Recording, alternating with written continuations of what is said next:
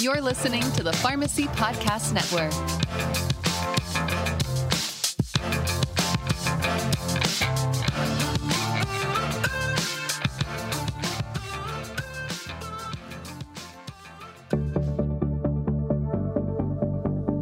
Welcome to the Future of Pharmacy podcast, featuring the innovators transforming medication management. The Future of Pharmacy podcast is brought to you by Omnicell. Now, here's our host, Ken Perez. Welcome to the Future of Pharmacy podcast. I'm Ken Perez, Omnicell Vice President of Healthcare Policy, and I'm your host. Thank you for joining us today. We're very excited that you found us, and we ask that you could subscribe to our monthly podcast. COVID 19 vaccines are now available and actively being distributed to frontline workers and high risk populations. It's clear that retail pharmacies will play a critical role in the vaccination of the general population in the coming months.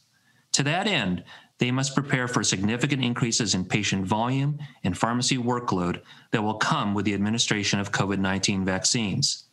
Today's guests are joining me to discuss how pharmacies can prepare for this challenge. First, we have Dwayne Jones, Clinical Program Director and Pharmacy District Manager for Harps Food Stores. Dwayne, thanks for joining us. Thank you for having me. It, it's a pleasure. I'm, I'm looking forward to this, and it, it's an honor to be here. Thanks. I'd also like to welcome Mike Cantrell, Senior Director of Regional Operations at Enliven Health. Mike, welcome to the program. Thanks, Ken. Likewise, it's a pleasure to be here. Now, Dwayne, you are a veteran pharmacy professional with an impressive commitment to the pharmacist community. Please share with our audience your background and current role at HARPS. Sure, Ken. I've, I've been here for 11 years, going on 12 years now. We developed our clinical program here at HARPS. We actually have a training program that we teach across the United States to teach pharmacists how to workflow clinical responsibilities into their normal daily operations. Uh, we have been successful in doing that. We have uh, decorated uh, pharmacists on our team, our clinical team, that have made a contribution not only to our pharmacies, but to other pharmacies in the state and across the United States. So that has been a, a great privilege and honor for me to see how we can help others help themselves and how we can help in this practice transformation that that's ultimately is taking place now and will continue be, uh, beyond COVID-19 vaccine. Terrific. And Mike, you bring a unique perspective with your pharmacy and law background. Can you talk about how that helps you and your customers in your role at Enliven Health? Well, thanks, Ken. Well, there are real, really three major areas where my legal training has helped regarding the development of our solutions. And those three areas are, first of all, regulatory, both state and federal. I think it's important to be aware of the fact that pharmacy is one of the most heavily regulated industries in the country. And secondly, professional liability, as pharmacists' scope of practice has expanded and continues to expand for that matter. Being aware of the implications of that expansion on the standard of practice, the standard of care, and malpractice insurance policy coverage is important. And then, third, managed care contracting. And here I feel my familiarity with both disciplines enables me to craft contracts that accurately represent the intent of the parties and include language that contemplates the practical components associated with pharmacy practice. Now, as it relates to, to the activity around COVID, I've seen some very interesting developments lately. For example, in September of 2020, the Department of Health and Human Services authorized state licensed pharmacists to order and administer COVID vaccinations to patients three years and older. And to me, that's notable because it's the first time I've seen the federal government intervene in pharmacists' scope of practice, which has historically been a domain reserved to the states. And another interesting example is what has taken place in California. The California Board of Pharmacy took, I think, the brilliant step of giving pharmacists the authority to order COVID tests, interpret those test results, prescribe a COVID vaccine, and administer the vaccine. I think Calif- the California Board is to be commended for their wisdom in recognizing the value pharmacists can bring to healthcare delivery, especially in today's pandemic situation. Now, sometimes it takes a huge event to drive change within state pharmacy practice acts and pharmacist scope of practice. And just as the 2009 H1N1 pandemic propelled pharmacists to a more prominent position in healthcare delivery, this COVID pandemic will have a similar effect, I believe. And in addition, the reporting requirements imposed on immunizers required those healthcare professionals administering COVID vaccinations, including pharmacists, to submit data elements that haven't historically been collected and to submit that data in timeframes that are shorter than what has historically been required. By imposing these changes, the regulators actually created new burdens on industry, which contributed to the to the uh, delay in the COVID vaccination program launch. Well, thanks for painting that landscape for us. That's tremendous. Now, Dwayne, let's talk about some of the COVID vaccine challenges you face today as a retail pharmacy leader, beginning with the uncertainty around vaccine distribution channels. What are some of the logistical challenges you're facing? Uh, I think, you know, Mike, first of all, I'll, I'll say you were, you were dead on that we are um, positioned to be able to make a huge impact across the United States because this is actually what we do every day and we just haven't been recognized for it. I mean, so many times we pick up the phone, we call a doctor, we save somebody's life, we, we intervene on behalf of the patient, we're guardians in community, communities for the patients, and we we'll take that action and then we hang up the phone. We never document it. We never collect that data and, and, we haven't submitted it. But, but we've been doing this for years and years and years. And so I think it's only natural that they uh, that they give us the opportunity and give us the, the latitude to be able to prescribe and take care of the patients on a daily basis, just eliminating one of the limiting factors uh, in getting the vaccine out to patients as, as efficiently as we possibly can. So one of the challenges that, that we have is lack of availability of vaccine. And then how do we how do we ensure that we schedule these patients properly so that we can make sure they have a second dose? That's one of the biggest challenges that we find is that most people discount the second dose. They don't they don't see uh, the, the, the reality of hey we yeah we can go out and we can inoculate 100, 125 people this afternoon but you got to remember you got to come back and do that again 30 days later. And so those are things that we're really sensitive to. We've been very sensitive to since day one. Uh, when we looked at the opportunity to provide this vaccine we knew that there was essential that we have some type of a scheduling program in place. If not, we're just going to have chaos, and we can't have chaos in a pandemic. We have got to be the source of reason. We've got to be the source of logic. We have to be able to put people into a scheduled time frame so that everyone that comes in gets the same quality of care every time. And so that's what we've looked at. That's the biggest challenge that we have. Even today, uh, shipments of vaccine are not guaranteed. I mean, we had three pharmacies last week, for example, that did not get vaccine. Well, I prepared ahead and was, was positioning ourselves for that. Well, we, we've been able to utilize and, and, and thankfully so, the, the care scheduler program that you have that we've been working with to be able to have a format to be to put patients into so that they know when their second dose is going to come. They get a notification of that and that was huge for us because we are struggling trying to put something in place. And i know we talked to other pharmacies in the state we train other pharmacies in the state and they've had the same challenge. And they were working on a paper schedule. They had a list of sometimes of 7200 people that's a lot. But how do you manage that list? Well, you can't. I mean, it's just impossible. Out of the goodness of your heart, you're trying to calm their fears by taking their name down and putting it on a list, but it just doesn't work. If we can put them into a scheduling program where we know when they're they are coming in, they know that they get a notice of when their appointments due, it's much more manageable. I mean, this this is a challenge going forward. It's not it's not going to end in three months, four months. This is going to be a long long term project, and so we would need to have systems in place to help to support us. Here again, we don't want to disrupt our daily operations. We don't want this to tsunami our responsibilities that we have in all of our communities for our patients every single day. This is the, the utmost importance to us. Is if if we're not diligent, if we're not pragmatic about this, if we're if we don't take the time to focus on the level of care that we give to the patient while we're also bringing them in to give them a level of care with their vaccine, then we've sabotaged some of our efforts, and we certainly don't want to do that. So it's it is it's a challenge to orchestrate all of it, And um, we, we do believe that scheduling patients in is a proper thing to do. We've gotten flack from some people that say, well, I am such and such category, I should be next. Well, the fact of the matter is, there's a lot of people out there that fall into that category. And as sympathetic as we are, it's just that the vaccine is not available now. So we have to bring people in into a timely method of taking care of them on a daily basis. And that's that's what we've done. I mean, we've utilized programs like MedSync before. We've used your Time My Meds program that has revolutionized our pharmacy. That laid the groundwork for us to be able to then schedule because once we start using those programs and we start delegating non-clinical tasks to our to our technicians and then we start to buy ourselves some time to spend quality time with those patients, that's how we impact patients. That's how we we prevent them from from having hospital visits, emergency visits, because we have time to invest in them. And so we see that we just take that same philosophy into the COVID vaccine program, and it's it's working great for us. I can tell you that in a very short period of time, I just got these numbers uh, night before last. In, in a matter of about a week, we scheduled almost 4,000 people in for appointments to get the COVID vaccine.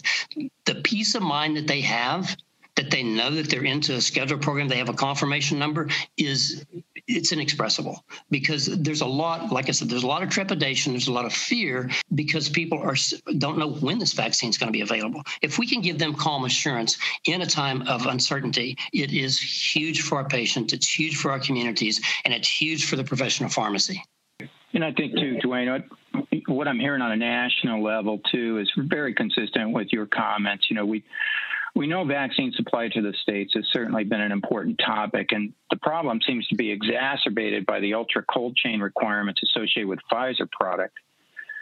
Now, I know to date around 50 million doses have been distributed to the states, and about 64% of those doses have been administered.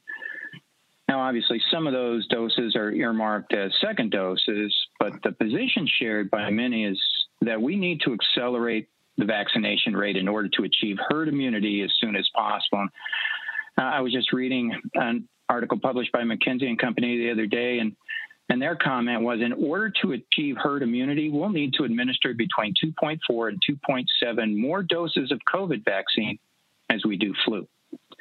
Now, to accomplish that, we need to get vaccine in the hands of more qualified immunizers, which is where retail pharmacy will play a significant role. But but up to this point, uh, I, I, don't know if you would agree with this, Dwayne, but it, it appears to me retail pharmacies have barely begun to come online in this campaign. And uh, I think part of that is just as you as you mentioned, you know, the supply issue. Because uh, regarding production, Moderna and Pfizer, the only two products in the U.S. with an EUA right now, have contractual commitments with the federal government to provide 400 million doses by July. And President Biden just announced last week that the federal government expects to have 600 million doses by fall. Now, with those production numbers in mind, consider the CDC's comment just on January 12th, and that was urging the states to expand the vaccine to all residents 65 and older, plus those 16 and older with underlying medical condition. Now, just that group represents about 142 million people, and but it gets us well down the road toward herd immunity. So I, I think it's important to recognize the CDC's recommendations, but that they are just that. They are not mandates. The ultimate patient prioritization, just as Dwayne mentioned, resides in the states. And in fact, it appears that the states with the highest immunization rates have actually deviated from the CDC's recommendations. So part of, of this is complicated also by uh, you say you know pharmacies there needs to be more pharmacies that have access. There, there's two things. Some pharmacies, independent pharmacies, did not enroll in the COVID nineteen vaccination program. Uh, the other the other element is that we have the big boxes, the larger chains that are only in the federal program, which is in phase two. So we have a, a large number of people in phase one that we are trying to to immunize and so we need, first of all, more vaccine. Once that happens, then we can provide more outlets. For example, we have 34 pharmacies in the state of Arkansas. Well, only 15 of those those pharmacies actually have access to the vaccine, and that's state selected, state state mandated that they select those pharmacies in areas, and we are in some rural areas where we're the only pharmacy that they have access to, and so some of that is complicated by by those two elements as well. So ultimately, we get more vaccine produced, then we can have more outlets. makes perfect sense. So let me get back to one of the other points too that you mentioned that I'd kind of like just to follow up on too, Dwayne. Now, the Wall Street Journal reported that the most successful states, that is, with respect to vaccination rates, used technology to assist with appointment scheduling and with locating vaccination sites. So let me pose this challenge question. Pharmacies were pretty busy places even before COVID. How can they continue to provide their traditional services, such as dispensing medications, while becoming an active and meaningful participant in the pandemic battle. So I can, I'll be happy to, to, to answer that because that's one of the challenges that we had back uh, five years ago when we started looking at, first of all, uh, making sure we had all of our pharmacists certified to give immunizations. Secondly, with the medication therapy management coming on board and a lot of uh, comprehensive medication reviews coming into play, uh, ultimately I said we, we are going to workflow all of this as if it's a prescription. And so we, as I said earlier, delegated non-clinical tasks to our technicians. And then we, we look at that immunization as a counseling session. We look at that uh, comprehensive medication review as a counseling session with our patients. We workflow it. It becomes another prescription. But in today's arena, it's ultimately important that you have a scheduler in place. We've been taking care of most of that by paper, by hand, manually. Uh, and like I said, once we got MedSync in place and started using the MedSync program, it revolutionized what we were doing because it gave us so much more time to focus on clinical aspects. Uh, the other the other thing is, is is getting out of the mindset of having to having to dispense these medications in such a short period of time uh, and, and getting yourself freed up from that dispensing piece to be able to spend time in the counseling piece. Now, I'm not saying we ever want to get away from dispensing because that's where we get our touches with our patients. We, we literally, pharmacists have see the patients on an average of 33 times a year as opposed to their physician, an average of three. So we have so many touch opportunities. So we never want to get away from that. We just want to get away from the tasks that we never went to school to learn, like data entry. Uh, why should we be on the, on the phone with insurance company negotiating, uh, you know, whether they, they can get this, this brand or this generic? Those should be non-clinical tests that we delegate out, and then we can spend more time with immunizations, and we can ramp those up. Uh, we've we figured out ways uh, that we can give. You know, we have husband and wife come in. We give them both their, their immunization, let them sit there and wait. There's so many ways that we can use scheduling to be able to create that. So what we're looking at as we look at at, at the care schedule that we're that we're working with now is that we ultimately want that to be our scheduler for all of our clinical programs. We want to be able to schedule our our MTM, our our CMRs, all of our immunizations into that program because then it allows us to workflow it through what we're doing. If we're in, in traditional pharmacy dispensing and someone comes in in a critical situation, everything stops and we take care of them. Well, if we have it scheduled in, every one of those, we know when you're coming in, and then we can take care of you. We allot that time. We allot the time using MedSync to be able to, to, to take time to spend with them. I, I, give an example on one of our clinical pharmacists. When when she started work for us, I'd worked with her before she went to pharmacy school. I, as soon as she graduated, put her into a pharmacy that had lost money the previous year, actually two years in a row. And she worked with me and we worked through uh, this process of, of, of, allowing ourselves more time to fill prescriptions so we have time to work with our patients. In 14 months, using these tools, uh, she helped with the protocols with, with Time My Meds, with MedSync. Using these tools, she turned that pharmacy around from losing money to making money in 14 months. Now, that's that's huge. And, and I tell that story as a reflection or as an example to pharmacists that say, well, I can't afford not to do this because I'm, I'm going to lose business. You're you're not going to lose business. If anything else, people are going to see the value that you bring to them. Their prescribers are going to see the value. You're going to become a resource, not just to that patient, but to the community. And then they're going to make referrals back to you to say, listen, this is where you need to go. Because we pick up the phone and say, you know what, this medication is not appropriate. I did that this morning working in a pharmacy. I picked up the phone and said, you know what, I don't think you know this patient is on two central nervous system de- depressants, and this is not going to bode well for this 71 year old individual. And they said, yes, cancel cancel that muscle relaxant. And and so those type of things allow us the opportunity to work with those patients to to protect them, if nothing else, but also to present the value. And I do think that as, as COVID 19 vaccine starts to to be fall into our lap and we're responsible for it, we will bring organization and structure, and more value is going to come become more evident. I, I, think in our own state, there were people in the state, uh, with even with our Department of Health, that said, "Well, can pharmacists really do those immunizations because they perceive us as just dispensing?" And once they realize that these are things we've been doing all along, I think it's going to bring us to the forefront and catapult us into.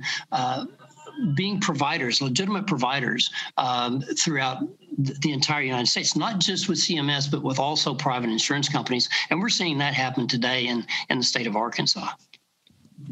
Those are tremendous learnings, Dwayne. Thank you so much for sharing about that. Now, Mike, I want to ask you you work with pharmacists across the country. Dwayne has shared so eloquently about the situation in Arkansas. Um, what are you seeing nationally about pharmacists working, managing their practices in all types of retail settings? And how are they approaching those same challenges that Dwayne is facing? It's a great question, Ken. The answer is it's a pretty wide spectrum when it comes to COVID tactical plans. You know, many pharmacy operators look at this pandemic, just as Dwayne was saying, as not only an opportunity to promote pharmacy to a more prominent position in healthcare delivery, but as an opportunity to capture new patients. Now, to be successful in doing that, the pharmacies will need the wherewithal to execute a COVID program that delivers good or great customer services. Furthermore, the pharmacies must have the ability to satisfy the regulatory requirements associated with administering the COVID vaccine. And all of this COVID activity needs to be woven into the pharmacy's existing operational rhythm so that it doesn't disrupt the non COVID business. So, what I'm seeing from many of the chains is an accelerated effort to develop a COVID program that uses technology to bring order to the frenzy. Doing just what the Wall Street Journal reported the most successful states have done use technology to schedule appointments and help patients locate vaccination sites. And pharmacies actually can improve on what those most successful states have done by using their pharmacy data to add more sophistication to a COVID campaign. For example, people are clamoring for information about COVID vaccines. Is it safe? Where can I get a shot? When can I get a shot? Etc. And where all those, where are all those people going for answers? Well, of course, they're going to the people who are constantly rated among the most trusted in the community, just like Dwayne was saying, the pharmacists. And that volume of inquiry is inundating pharmacies. So the approach I'm seeing in the market that seems to be working quite well has three components. First, broad general patient education campaigns using existing tools. Second, outreach to patients when it's their turn for a shot based on risk stratification. And third, using an appointment scheduling tool to keep the process organized. You're listening to the Future of Pharmacy podcast. I'm Ken Perez, your host, speaking with special guests Dwayne Jones and Mike Cantrell.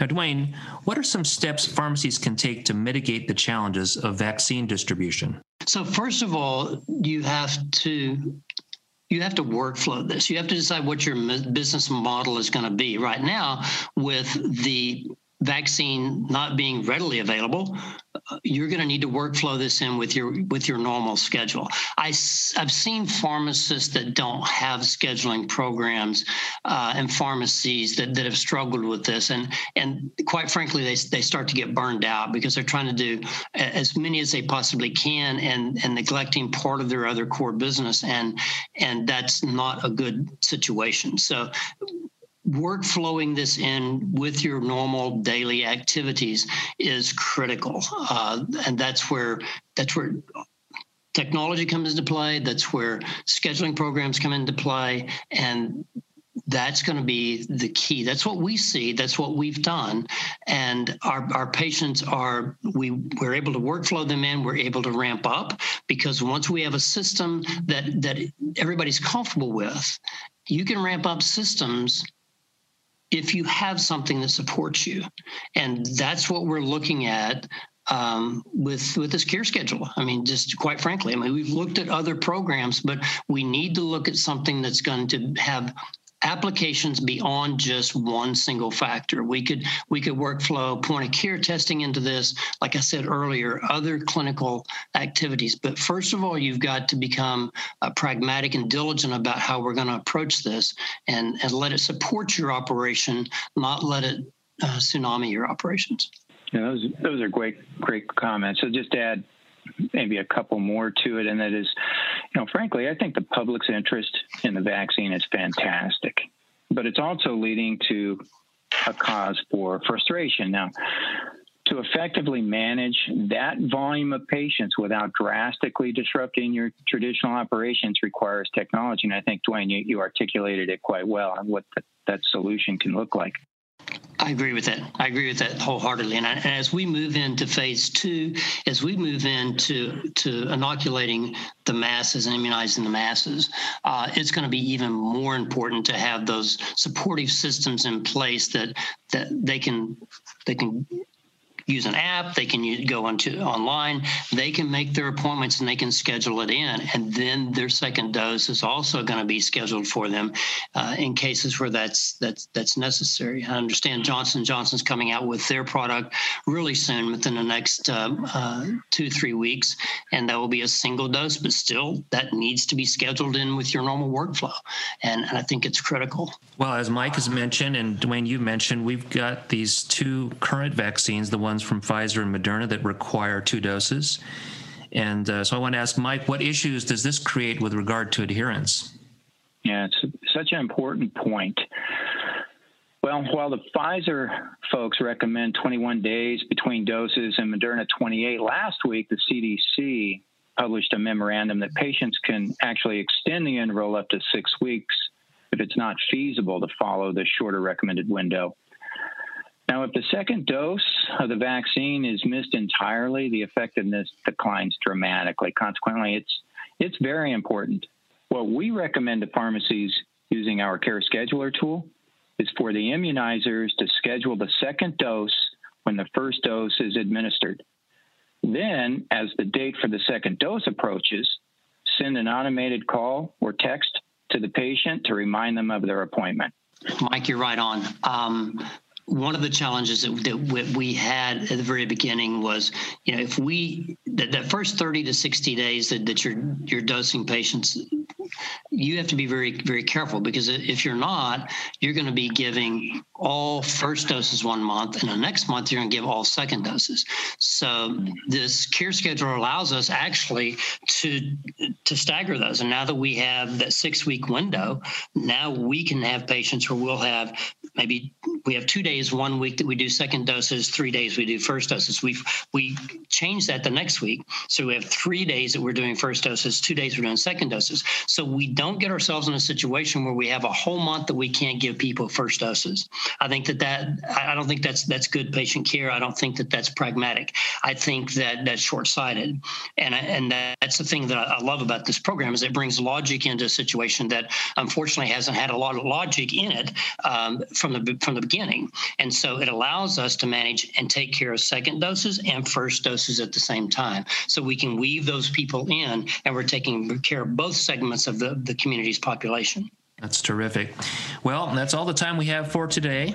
I want to thank our expert guests, Dwayne Jones, Clinical Program Director and Pharmacy District Manager at Harps Food Stores, and Mike Cantrell, Senior Director, Regional Operations for Enliven Health. We appreciate you joining us today. For the Future of Pharmacy podcast and for Omnicell, I'm Ken Perez. Thanks for listening. This has been the Future of Pharmacy podcast, featuring the innovators transforming medication management. Until next time, don't get stuck in the clouds. The Future of Pharmacy podcast is brought to you by Omnicell.